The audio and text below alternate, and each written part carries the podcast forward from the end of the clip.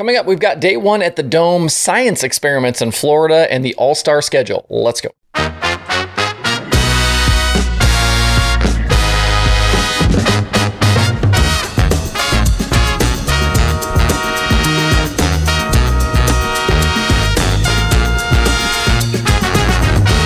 It's Friday, December 2nd. I'm Justin Fiedler. This is Dirt Tracker Daily. We're off and running inside the dome in St. Louis with the first of two prelim nights complete. On Thursday, it was all Bobby Pierce in the late model feature. He started on the pole at 25 lapper and was never really challenged out front. Uh, he grabbed $5,000 for the win and a locked in spot to Saturday night's 30,000 to win feature. Second finishing Ryan Unzicker and third place man Tanner English are also in the big show. English really continues to look strong in these early outings with his new Viper Motorsports team. I know they're going to run full time with the Outlaws next year, but they've been good here these first uh, couple of times out together. And names like Ricky Thornton Jr., Shannon Babb, and Brandon Sheppard will all have to come through the qualifiers on Saturday after finishing outside that top three. As expected, the field was a real big 65 cars signed in last night. In the ongoing story about Brandon Sheppard and his chassis choice going forward, his B5 machine was missing any sort of rocket branding last night.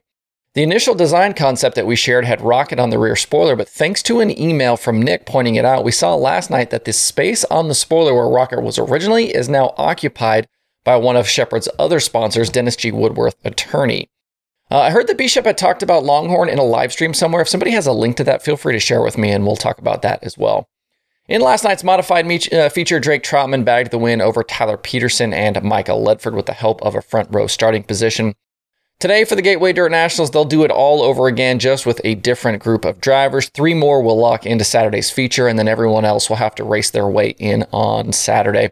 The field for tonight includes Scott Bloomquist, defending winner Tyler Carpenter. Tyler Erb is in his first appearance inside the dome. NASCAR driver Carson Hocevar, he actually skipped out on the Snowball Derby to instead come run a dirt late model at the Dome. Also, Devin Moran and Hudson O'Neal are in the field as well. Doors open again at 2 p.m. local with on track action set for 3 p.m. And then the schedule is basically the same for Saturday as well. If you aren't headed to the Dome, you can watch it live all weekend long over on FloRacing. In open practice last night at Alltech for the XR Super Series, Ashton Winger led the way. Uh, they ended up doing kind of a bunch of different sessions, but overall, Winger was the fastest car as they had 20 cars officially taking part. This final 2022 weekend for XR begins uh, for real tonight, though, with a 20,000 win show and then closes out Saturday with 40,000 win. I think we should probably be somewhere around the mid 20s for car count. Names like Jonathan Davenport, Brandon Overton, Tim McCreadie, Matt Sheppard, Shane Plant, Kyle Bronson, and more in attendance. Sheppard was actually third quick last night, uh, and I'm curious to see what he can get done this weekend with that Big Frog team. Obviously, this is his first late model appearance, and I think he said something like a decade. Uh, so curious to see what he can do. There are a bunch of uh, Southeastern regional guys there as well, uh, including names like Clay Knight, Jensen Ford, and both Hunt the Front cars are there. We talked yesterday about Brandon Overton driving this weekend for Kevin Rumley, and thanks to a couple of videos posted to the XR channels, we got a little bit more of this story. According to Kevin Rumley, they're using this as a Longhorn chassis development program. They had actually Overton in the car during a test session back at Charlotte in November. I believe that was a week or so in advance of World Finals.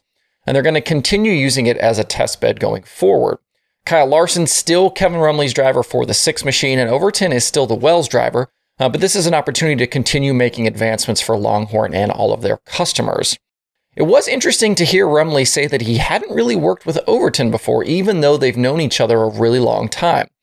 I'm always curious how much information gets shared among some of these big teams and the chassis manufacturer. And you, you know, you think about Longhorn, you've got Overton in the Wells, you've got McCreadie in the Paylor car, and you've got Davenport with Double L, and obviously Rumley's got his own car with Larson.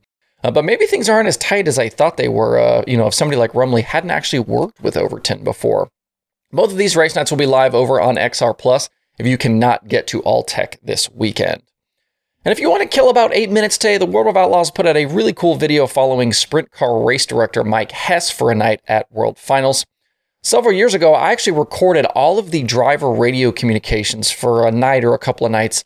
We actually ended up cutting them into an episode of the Open Red podcast, and this is kind of like that, but in video form.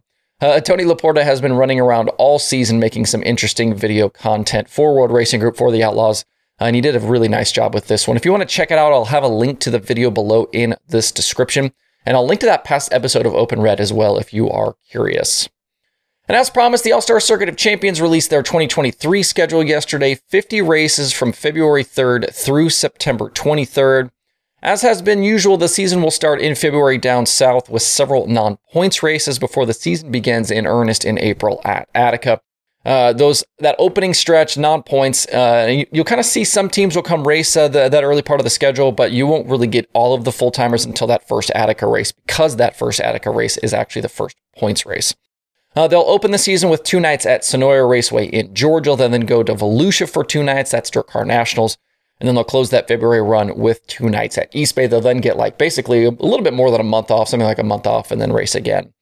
There are definitely a few changes along the way, and the season will now end at Eldora during the Four Crown weekend instead of in October at Fremont. Ohio Sprint Speed Week looks a little bit different as well. Attica kicks it off on June 9th, followed by Fremont, two nights at Wayne County, Sharon, Atomic, Eldora, and then Portsmouth. And I know there's questions now about what's happening Waynesfield. And just like the Outlaw schedule, the reaction to this one is mixed, but that's nothing new. Of the 50 races, 21 pay 10,000 to win or more. Uh, 15 are 6,000 to win, 2 are 7,000 to win, 11 are 8,000 to win, and 1 is 8,500 to win. Those two nights at Eldora leading into the King's Royal weekend are not part of the Outlaw schedule, and they aren't part of this All Star schedule either. I thought maybe they'd be included here, uh, but with them not being on the schedule, I'm guessing now we're looking at unsanctioned races for th- those two nights. We're you know still waiting on what exactly that's going to be and what it's going to pay and all that type of stuff. But with no Outlaw sanction, no All Star sanction, guessing these are these are unsanctioned.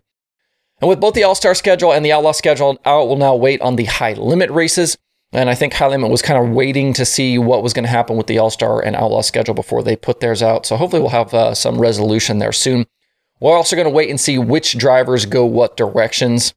I do know one thing here, though. If I'm a car owner who is interested in a touring series, I'm waiting to see what happens with the top outlaw drivers before I make a decision. If there is indeed actual unrest at the top, and some of these teams follow through with some of the things that have kind of been insinuated in comments, various places, different interviews, if I was somebody else, I'd be ready to pounce on this outlaw deal. No spring California swing lowers the barrier to entry, and the heavy hitters gone from the top would mean a lot of opportunity. That means less drivers to share bonus and tow money with, more wins available throughout the season, and obviously that points fund at season's end as well is going to be a lot more uh, a lot more gettable with some of these guys if they indeed do leave, if they follow through on some of this stuff. Uh, so let the fun begin. We'll see how this all plays out. Uh, it's a decent weekend across the streaming services for it being so late in the year. You've got racing from Toowoomba and uh, Perth down under on Clay Per View. DIRTVision has 360 sprint cars and crate late models from Volusia this weekend. Uh, FloRacing has the Dome the next two nights, and the XR Super Series is over on XR Plus, uh, among some other things. Uh, to see the full daily streaming schedule through the weekend, head over to dirttracker.com slash watch tonight. That's it for the show today. Have a good weekend. I appreciate everyone who continues to support the show in all of the various ways that you do so, whether you are a subscriber to the channel, a watcher, a channel member, uh, whether you support things that are happening over at dirttracker.com, if you've bought merch. I appreciate all of it. Uh, we'll see you guys back here on Monday.